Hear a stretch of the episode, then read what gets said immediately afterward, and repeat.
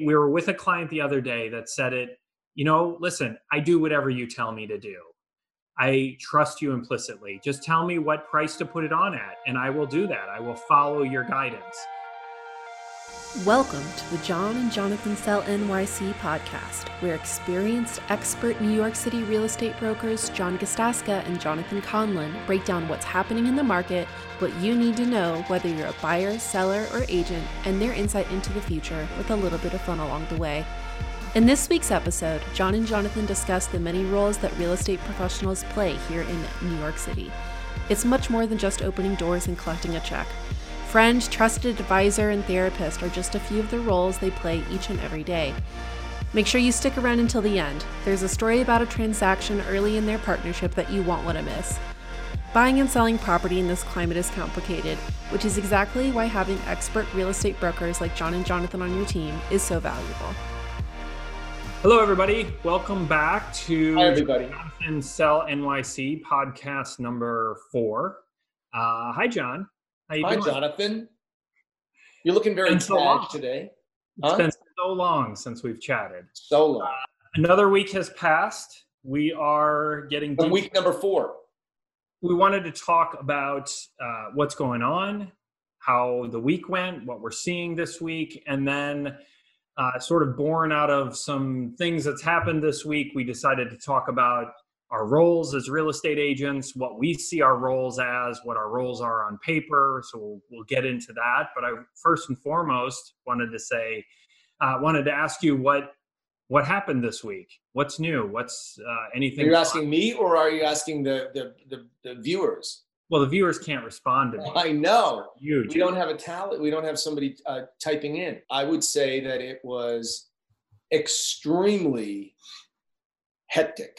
We are listing more properties, I think, in a short amount of time than we've ever listed. Mm-hmm. At least that's my perception of it. That's and cool. These are now sales listings and rental listings at all different price points. I would say not all, maybe. A lot of um, different price points. A lot of different price points. Big range. The b- buyers who I'm actively working with, I have one contract which is getting signed and one buyer who became a renter, changed their minds. They're not sure what they want to do. And then I have buyers who have not even seen, walked through an apartment because the building will not allow them to see the apartment, and they've made uh, an offer on the apartment. So everything is, in my opinion, uh, taking much longer. There is anxiety and apprehension throughout the marketplace, whether a seller or a buyer. Then we have a lot of different people wanting to list, whether are there sellers who are not willing to uh, sell the apartments at these prices or perceived lower prices. And then, then there are people who, for whatever their reasons are, they, they find the need to either move up, they want to move out of the city, they want to move within the city, and then also people who just don't want to sell the apartments, they want to rent them. So we have lots of different moving pieces. And um, so it's it, it makes for a really, uh, a, an adventure. How's that? A real estate adventure. How about yourself? An adventure of grand proportions. How was how was your week? Honestly, I can't believe it's Friday again. Um, uh, the weeks like have just they they've been flying by because we're you know we're so busy in in one regard. I feel like all I do is I'm on the phone for twelve hours a day every day, and then it's the weekend, and then it goes to six hours a day now. Um, no, I just feel like uh, time's going by, by very quickly. Uh, on the downside, on the negative side, I would say uh, I'm not pleased with the number of showings we're having on listings. I'm not ple- in-person showing. On the plus side, we talked about this last week, is hopefully that means people are being responsible and they're not just running out there to see properties. Uh, slow recovery is better than us stopping, going back to a full shutdown for in, in however long, and then trying to start it up again. So that's a very good point that you make, by the way. That's something that I have to remind myself of because I'm wanting it to be, I want, I'm wanting I'm frustrating myself because I'm saying, well, nobody's calling. Uh, you know, uh, the, the people who are, there are calls. There are calls on discounted properties, and there are calls on uh, the rentals, some of the rentals. Yep, some and of the there rentals. Are calls on the property with outdoor space. Yes, part, we are, and we're seeing things come together. You know, we did have the instance this week of um, actually two bids on the same property, which is still getting finalized and such. But, uh, you know, it, on a property that we, frankly, if any of them were go- that was going to happen on, I, I'm, I'm, it makes sense that it was on the property that it was on. There is, you have a, a couple different offers in. You've got accepted offers. We've, I've got a couple offers in, different price points. The serious people are out there.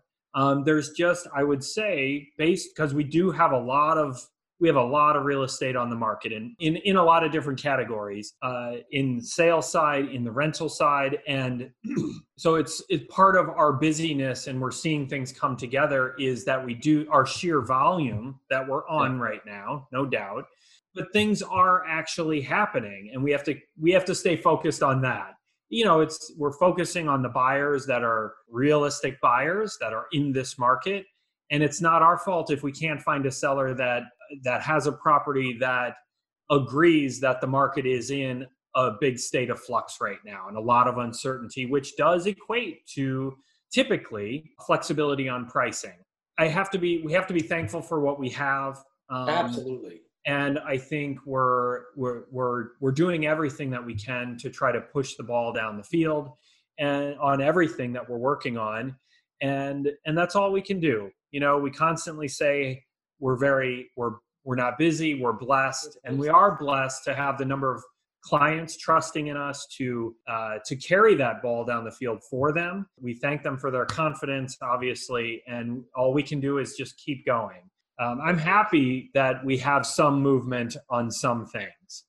Just ask my ten-year-old. She'll tell me every day about how much I'm working, because now she sees me working, and she's like, I'm like, what do you think I do all day when I leave you and drop you off at school at eight o'clock and then you know, get home at seven o'clock at night? Where do you think I go? you know? One so. thing One thing that you did, you did point out is that um, we have a lot of moving pieces. And we're we're not we have a lot of different problems that we're we're working through, and that actually is a good thing because we've got a problem to work on. Yeah. We have opportunity to resolve the problem. If we didn't have the problem, there would not be the transaction associated with it. Yeah. There are a lot of brokers who would say, "What are you complaining about? You're busy. I don't have the transaction." Getting a sense of perspective. So with that, I'd say it was another week in Manhattan real estate. What about you? Highs, lows, wins, yeah. losses. And the most important thing is, like, we're like ever-ready batteries. We just keep on going. Well, you and I, and this is part of the reason why our partnership works, is you and I are never at a loss for keeping ourselves busy. So if it's, If it's not one thing, we'll find something else to do. And, uh, you know, that's, that's our motto, it seems, is always like, you know what? We just keep going. We just keep going. Yeah. Um, we are not, uh, in many cases, um, it is, things are out of our control. You know, we can only control what's in our, in our purview, which leads us to the topic today, which, what is our goal?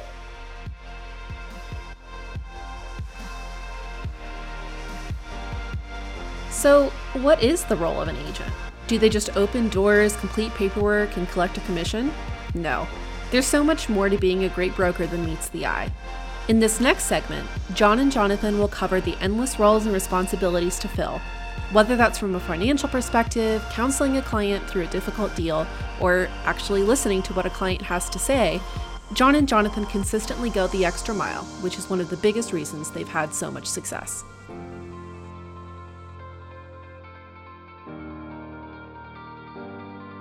You came up with the topic. I'm going to tell the audience. And oh, I the, love it when you give me credit. Thank Jonathan, you. Jonathan came up with the topic of what is our role as a real estate broker when we work with buyers and with sellers. And I, I think that a, a naive mind thinks that we as real estate brokers open doors and we make big commissions. And I think that that's the farthest thing from what we do on a daily basis. And so with that, I'd like to...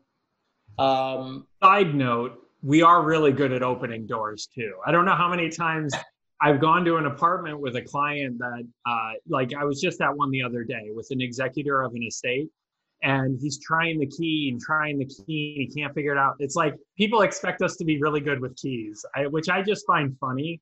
Do you think that I'm good with keys? Not great, no.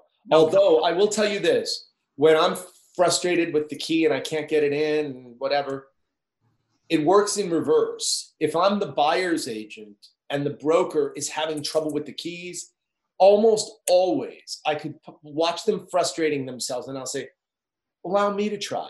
And it always opens. It always opens. Why is that? And that's happened to me before. I'm like sweating bullets, trying to get the key in the lock, going, okay, well, oh, it's really warm out, isn't it today? And I'm doing this, and then they say, well, maybe, can I help it? And then I've I know it's this key. I know it's this key. In the lock, and they turn it. They said, there you go. Be like, so if I were to say to you, Jonathan, what would you say is your role as a real estate broker in working with a seller? We'll talk about seller first. It, many of the roles obviously carry over both buyer and Correct. seller, any client that we're working with. Um, but the seller in specific, A, um, is always to remind them what the process is. That's same for the buyer, right? It, it's such an involved process here that... Uh, you know, somebody, many times we're talking to people that have, haven't gone through the process for ten or fifteen years. Well, you forget. And things have changed over the last ten or fifteen years, um, somewhat, little changes. It's building specific, of course, but generally speaking, just being that guide, that educator to say, okay, this is what the process is. This is about how long things are going to take. This is what we hope. So that's one thing as an educator, which we'll touch on in a number of different respects. But the educator in, okay, what's the process? Um, two, I would say, it, it, again, on both sides of the fence, buyer or seller, would be a objective, um, an object, objective advisor. One of the biggest roles that I see uh, it, it, that we fit into, I will always talk to my clients about, we are here to suck the emotion out of any transaction, out of any dealing, whether we're representing the seller or the buyer. We have to be objective. We have to say, okay, this is how a buyer is going to look at the apartment. Most buyers, generally speaking, our job is to eliminate problems in the in the buyer's mind. When we're advising a seller, we need to say, okay, these are the problem areas with the apartment. And these are the things that we can address very cost effectively, advise them on those specific things. What falls into that is uh, staging, which not a lot of brokers, not a lot of agents will do. They'll bring in a stager. And of course, we have stagers that we worked with. We tried to have one on Facebook Live, Claudia, how dare you not come on, but it didn't work out timing wise, scheduling wise. Um, So we do have other professionals that we lean on to stage like a, a vacant apartment um, because they it's a rental furniture company and it's an all-in-one sort of thing, and she's fabulous. But when we, generally speaking, when we go in and meet with a seller, we act as the stager. We go through and we say, get rid of this, get rid of that, let's put a light here, let's move this over there, let's set this up so that Uh, again, it is as appealing to the masses as it can be, um, as we see, because we work with, and, and one of the things I love about our business is, is our mix. So we work fifty percent with buyers, fifty percent with sellers, a roundabout. So we, we know what buyers are looking at. We know how they look at those things, and we know the problem areas that, that help, uh, that will help a, pro- a property sell. Um, and it's many times things that people don't think about. How about you? Why don't you give me a couple okay. of yours? Because I, I know there's a few others. There uh, was a benefit of having you go first because I, can, I could take notes along the way. So a lot of mine, they all, how can I say this? I'll say mine a little differently, but you've covered, you've covered most everything that I would say. But the first thing that I would say, you called it being an objective advisor. I perceive us as being trusted advisors to the client. Yes, objectivity is so important, but a seller, if this is an asset that they've held for ten years, fifteen years, twenty years, thirty years in their family, there is an emotional tie to that home. Yeah. And I just am going through the sale of a home right now, and there was an emotional tie on my side. So I had to cognitively get to the point where sell the real estate. So trusted advisor. And I guess going back to that golden rule, giving the seller the same advice we would be giving ourselves if we wanted to sell the home. And that is the good and then the challenges of the property. Then I wrote down number two, a marketing specialist. So they're not just hiring us to hear what we believe is the good and the bad of the apartment. They're ha- they're hiring us to sell the home. And you and I have had a, a really successful body of work behind us. So we've had a really good track record at selling the properties. And, and even properties that that are unsellable. Are a little challenging to sell. We sell the unsellable. No, everybody, there, there's always going to put that out there. I don't want to, I don't want the reputation no, as the brokers that sell the unsellable. So, so whether the, the apartment is a glorious, uh, totally triple mint condition, spectacular trophy property, or, uh, you know, a quirky, problematic home that has some, you know, obstacles ahead of it. What we're able to do is, as you were saying, zero in on uh, the, the the perceived buyer uh, challenges, and being able to assist the seller in saying, "Hey, Mister Seller, we will look at your home as your marketing specialist, and we will observe X, Y, and Z, which is wrong, which is a trouble for a buyer."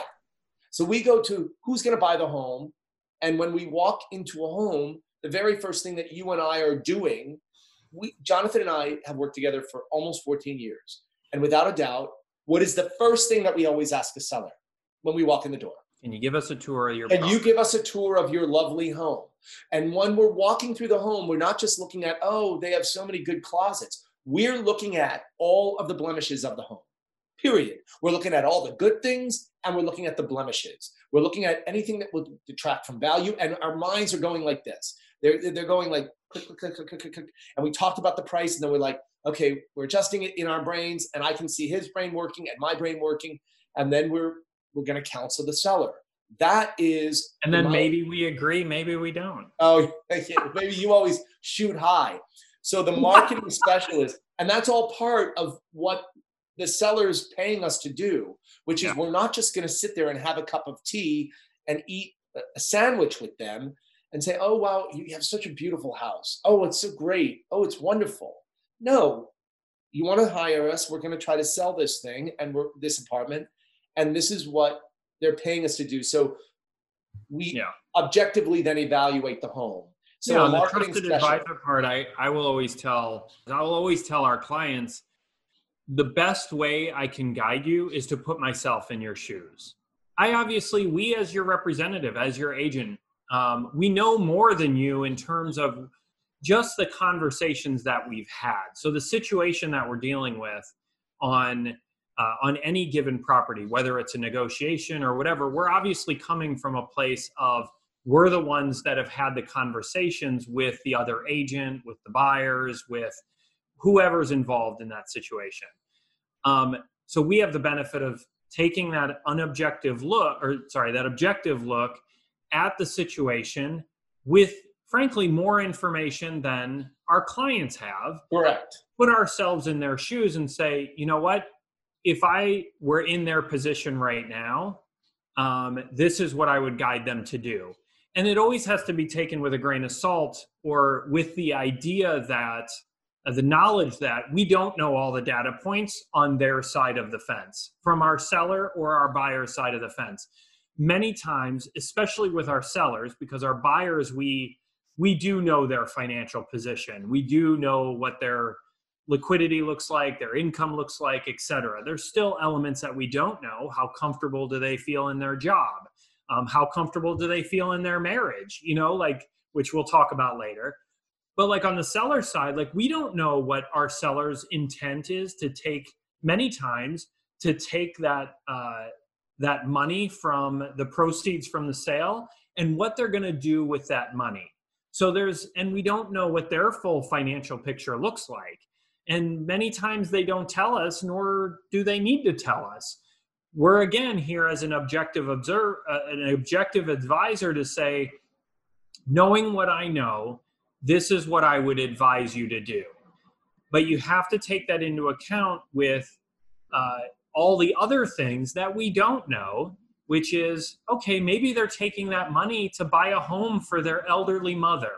And there's a lot, you know, like it's a, it, there's a very um, tangible emotional element to getting that money now versus just padding their bank account, which already has millions of dollars in it. You know, that's the element that we can't quantify. And that's, you know, and rightfully so in many cases.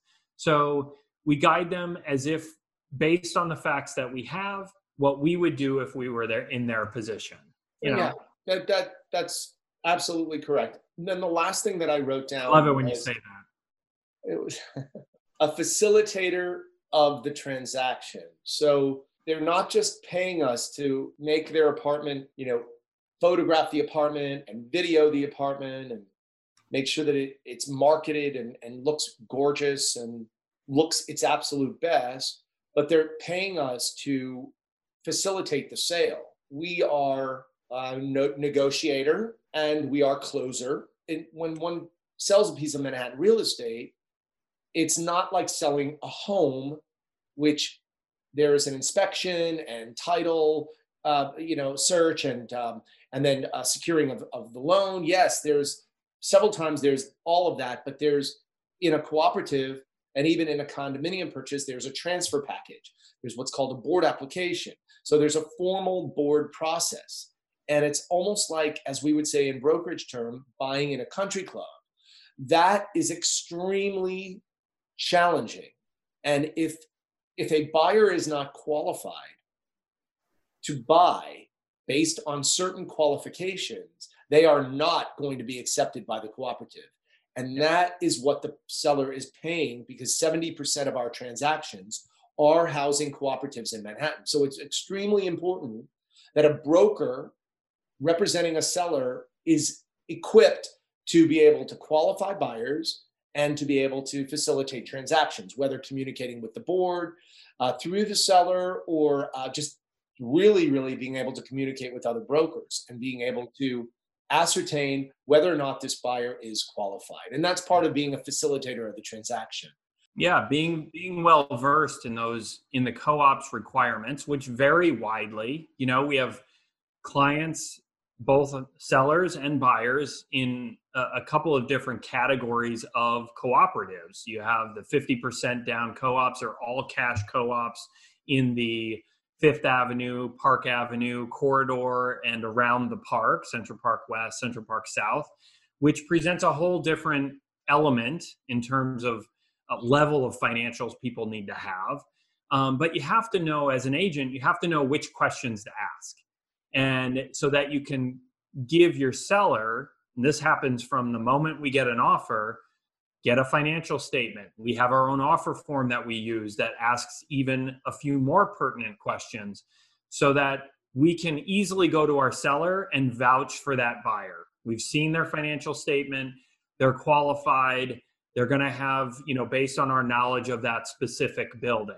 We lean many times on our colleagues who we've developed fantastic relationships with. You know, the, the majority of the brokers that do business in the city, we've had the benefit of uh, working with. Did you just itch your with a pen? I my, I, I, my pen. Why do I, like I gotta stop? I gotta stop touching my face. I get so itchy. My eyes get itchy. I don't know if it's allergy or what, but I'm I'm I'm so as long as I don't touch my face. I'm so cognizant of it. And as you're talking, you'll never know. Don't scratch your face. Don't scratch your face. And I'm trying to not scratch myself and touch myself, and I'm doing this the whole time. I'm just like, you're fine. You're fine. All right.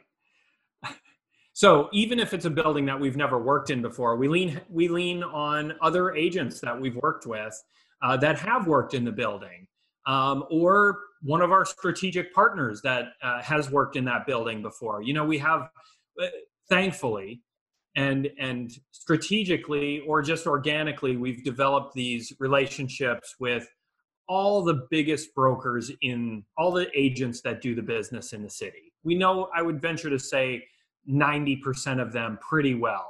So we have uh, those relationships to call on to help us in, if it's a building by chance that we've not worked in before, a co-op that's a all cash building or something, we can very easily call on those relationships and say, what have you seen here? It doesn't mean that that's gospel, because some of the best, some of the best brokers I've worked with have been, only been in the business a very short time. And some of the worst brokers that we've worked with have been in the business for the longest time. So uh, so it starts with even taking the listing on initially, figuring out what they want, but then more specifically, knowing which questions to ask of a prospective buyer, whether that's through another broker or not, to get all of those data points to give us the best possible chance of a successful conclusion, getting to closing, that is getting a board approval in that deal for our seller, for our client.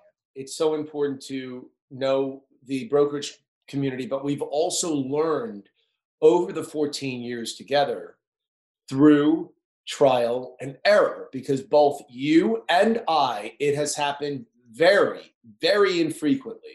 And I can think of two instances, one from me, which happened before you started, and one with you that happened when we were working together, newly formed as a team, where I get the qualifications from a bro- buyer that does not have a broker.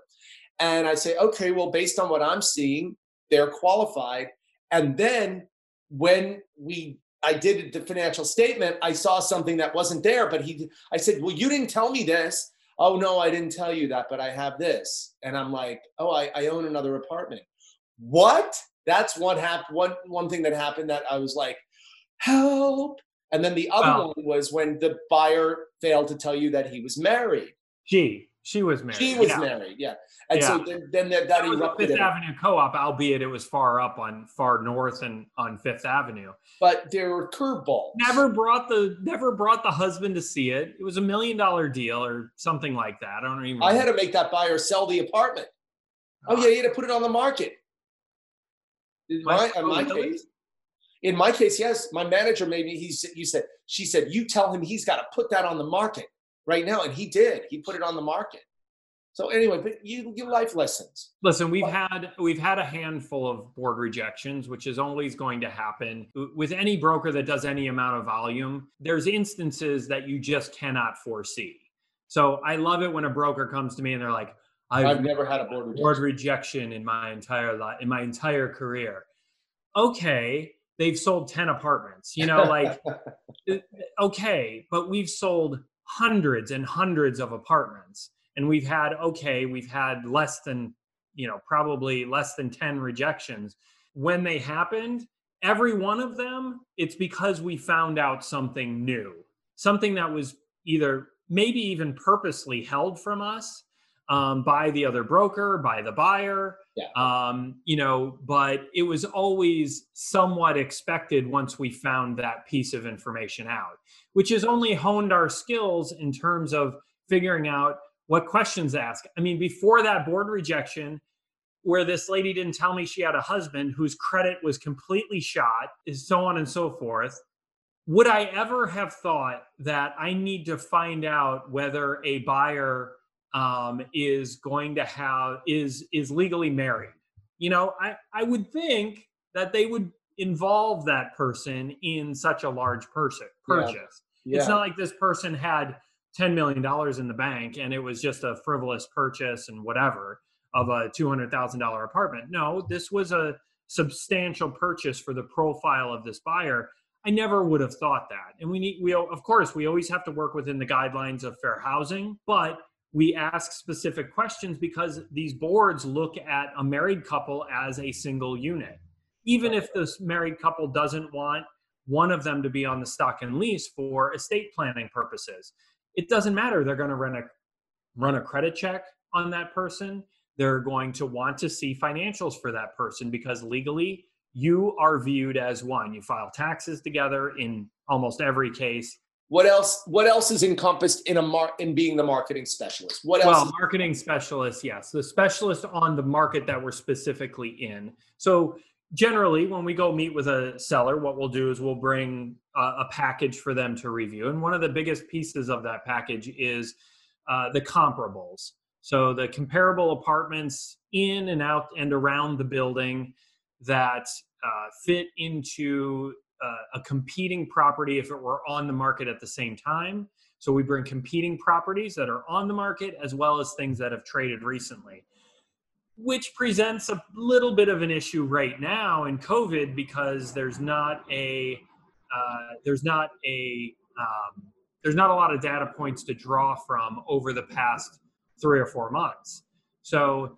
But looking at those, digesting them, putting them all to, you know, all the different factors, many times we have to extrapolate uh, from the comps because there is not a straight line comp. There's not another A line directly below or above that apartment that's traded recently.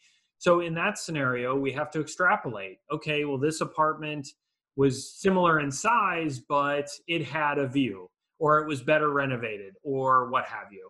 And then based on the market that we're currently in, how well the market is moving, et cetera, take that into account and give them, in our professional opinion, what's the best number to come out to the market at. You have a pricing in mind.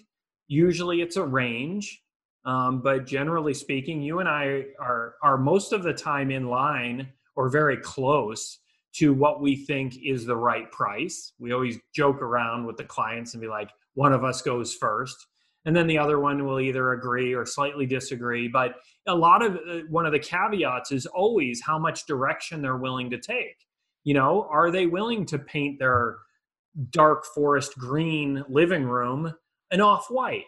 You know, are they willing to clean out the, uh, you know, the overstuffed apartment with all the, you know, get rid of some of the tchotchkes, get rid of some of the stuff that's in there, some of the furniture that's in there, pare down, get rid of wall-to-wall carpeting and show the wood floors that are underneath.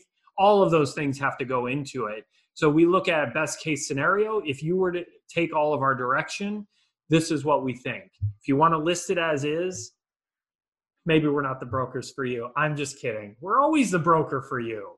I think within the context of trusted advisor, one wears many different hats mm-hmm. with that title. I think we both feel as though we fit into the role of therapist. We can fit into the role of marriage counselor. We can fit into the role of money manager, financial advisor. We fit into the role of friend. We wear many different hats when it comes to both sellers and buyers. I think most often, particularly in this market, we fit into the role of therapist because everybody, everybody is nervous. Yeah. Nobody is going through life in an, in a normal state. We're all wearing masks. We're all like itching our faces like I'm doing. We're all... We're all wearing masks. We're all using hand sanitizer. We're all... Well, especially now, but even in the normal times, you know, even in quote unquote normal times, we're talking about, in most cases, yeah, I think you mentioned this earlier. The largest asset. Largest asset any they've ever purchased, you know, yeah. many times or or will purchase. Um, and rarely do we have a client that is... flippant with money, even if they have a hundred million dollars balance on their balance sheet yep. and they're only spending one percent of that or half a percent of that. How do you think that person got to having a hundred million dollars on their balance sheet? Yeah, it's watching where their money goes. So in, in many instances, the wealthier somebody is, the more they needle on things and the more they think about things and the more they need a trusted advisor. So there's nothing more beautiful than, for myself, when you're, you get into a position, into a, your relationship to a position where that type of a client who has a lot of money is very, uh, is very affluent and very, you know, very successful, gets to the point where they just trust you. And there's no, they say, we were with a client the other day that said it, you know, listen, I do whatever you tell me to do. I trust you implicitly. Just tell me what price to put it on at, and I will do that. I will follow your guidance. That is a beautiful place to get to. It's a very challenging place to get to. And listen, even if you get there, it doesn't mean you're always going to remain there. So we always remain diligent. We always remain, we don't have that trust. And we're always earning the trust. And I think that's important. And I think both you and I always feel like that. And it keeps us always a step ahead. Um, so, but people always in this market, in our specific market, are spending a lot of money. I don't care if it's two hundred fifty thousand dollars for a studio apartment. That is a lot of money. We have to keep that in perspective. Yeah. It's, of course, always relative to somebody's balance sheet, but that always means something to them. I mean, and it's very evident throughout the process. I mean, how many times are we sitting at a closing table for a five million dollars purchase and the buyer and the seller are bickering over five hundred dollars? Yeah. You know, so, so that therapy, that, that, that, um, uh, being able to guide somebody Uh, through that anxiety, which always exists, and obviously even more so now given the uncertainty in our market, um, is is paramount. And being able to help people see uh, what is most important to them based on what w- that we've talked about as their advisor, and keep them focused on that and not focused on something that is just getting in the way emotionally, um, et cetera.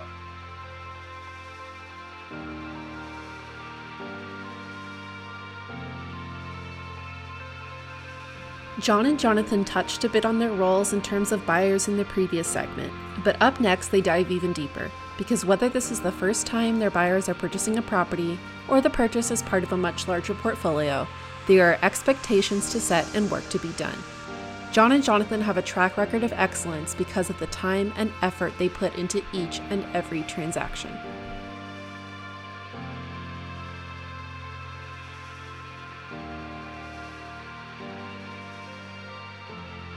What do you find is the role of the broker working with a buyer? One of the things that we many times get is uh, the role of a an architect, designer, contractor. You know, one of the big questions is, okay, if we're going to do work, how much does a kitchen typically cost? Which is, I mean, what a loaded question. It's hard to, you know, you, you can take the same square footage of a kitchen and spend twenty thousand dollars, thirty thousand dollars in there, or you could spend three hundred thousand dollars. I mean, the, the range is just ridiculous when it comes to tile work and cabinets and whether you do custom or whether you do pre-built or whatever. You know, it's just the range is ridiculous. So, um, but certainly we can help narrow in based on what our clients' tastes are and, and expectation of finishes, et cetera. So we can help there, but we always, you and I, I think are, uh, we always steer them to, let's get a contractor in. But at the onset, when we're walking through apartments, there's many things that people let cloud their judgment. Little things, for instance, I would say floors. Forget about the floors. The floors, the envelope of the apartment is the number one thing that you can change and change pretty easily and for a cost effectively to change the overall feeling of the apartment. You know, if an apartment has old, uh, rickety floors, we can quantify that cost pretty easily, and it makes the world of difference. So guiding our buyers walking through an apartment that say, many times we have buyers, I don't want to do any work. My first response was, will be, take these things out of that category, because you can do floors, wall to wall, replace baseboards, and do a paint job in about two weeks. And it's a very simple thing to be done. And it's the, one of the biggest things you can do to just totally transform a space. Yeah. So, you know, that is certainly a big role when we're walking through space with, spaces with buyers.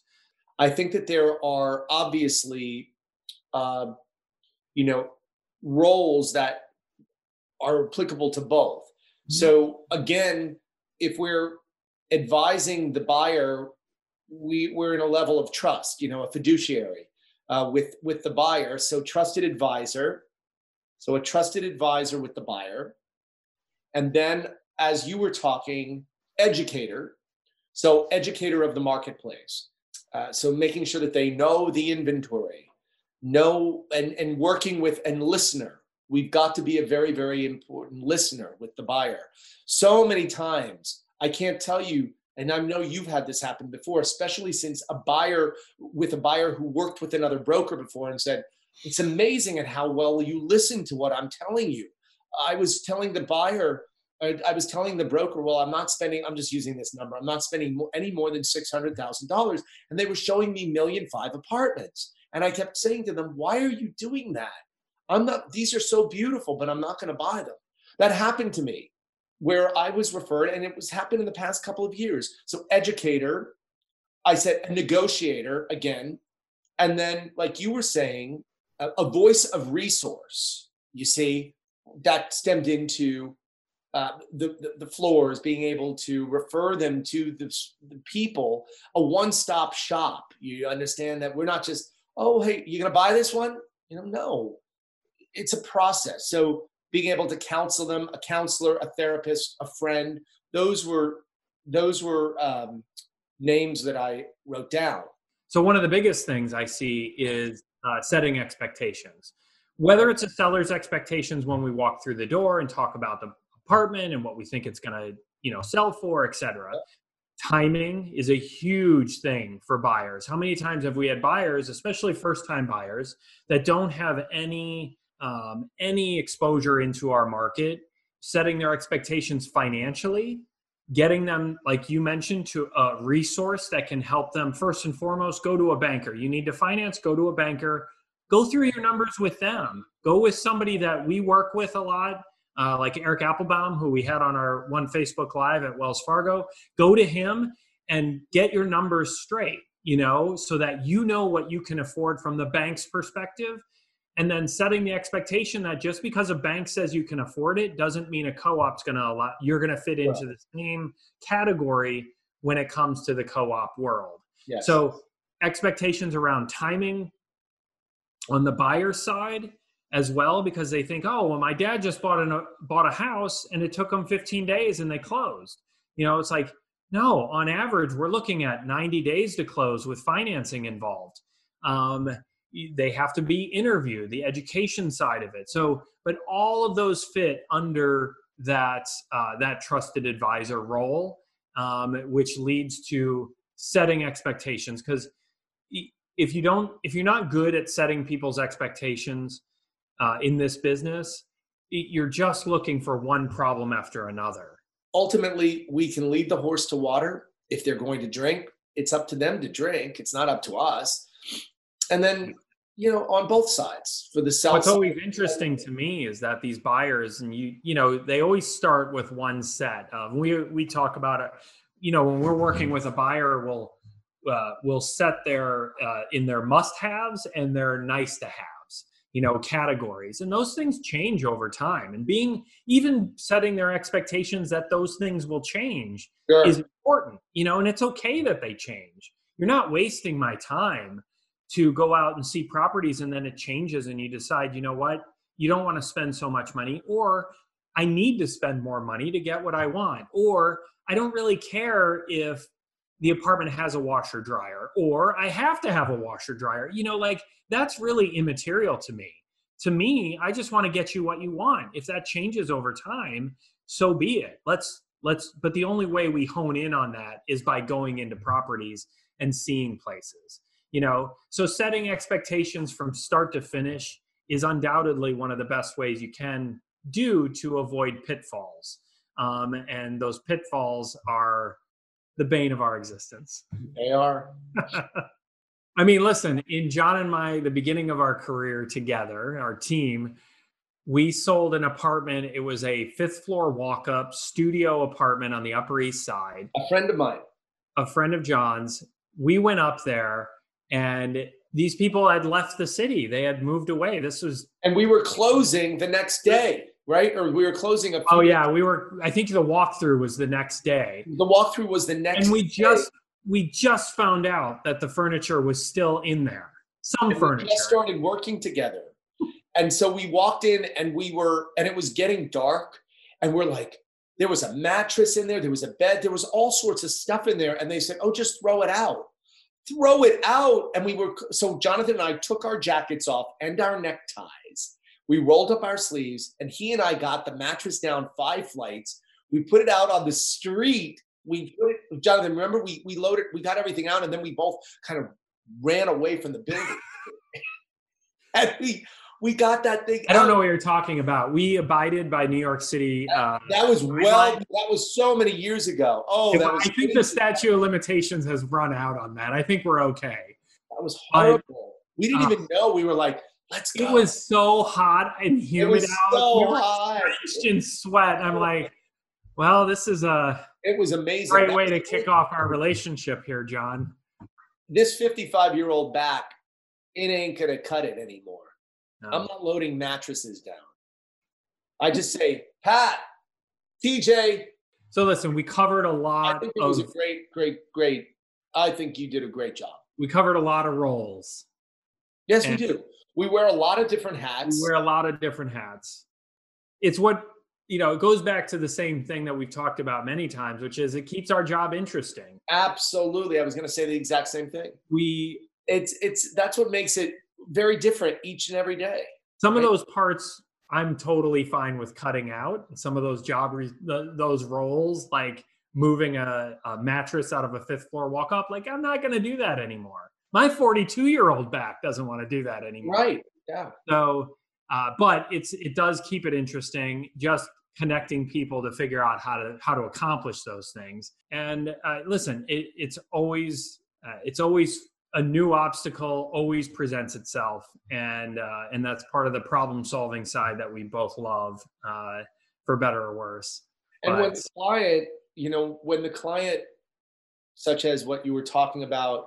The big, the big successful businessman pays you a compliment and really leans on you and and I for our market expertise. Expertise.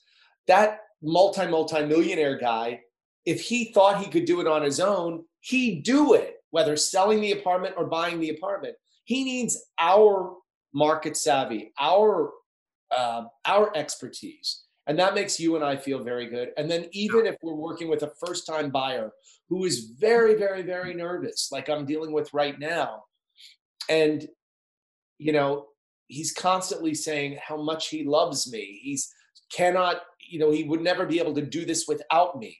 You know, whether or not he's ever going to do it or or not is yet to be seen, but it's it's nice to be loved. I love you. It's nice. It is nice me. to be loved. Don't you have anything you'd like to say to me? Yes, too? I love you too, John. Listen, thanks so much for tuning in to the John and Jonathan Sell N Y C podcast, episode four. It's been our pleasure. And uh, tune in next week. We're here every week during the third quarter. Well, thanks so much for joining us. And we've had a great time. Hope you've gotten some good market insight and, and some, um, I think, insight into what we do, right? Yeah, good talking to you. And maybe since we wear many different hats, maybe we'll start wearing different hats. I'm going to put on a different one right now. All right. Thanks for tuning in, everybody. Good to see you. Let us know if you have any questions. You want to talk further. We're around. We're here. We're going. See you next week. Stay safe and healthy. And, and most of all, remaining gratitude.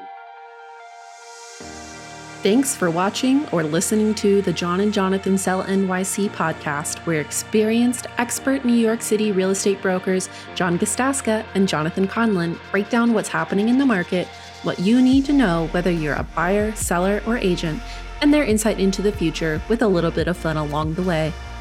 If you'd like to take a look at our listings, have a property you're thinking of selling, or are wondering if we could help you finally find the perfect place to call home, feel free to reach out.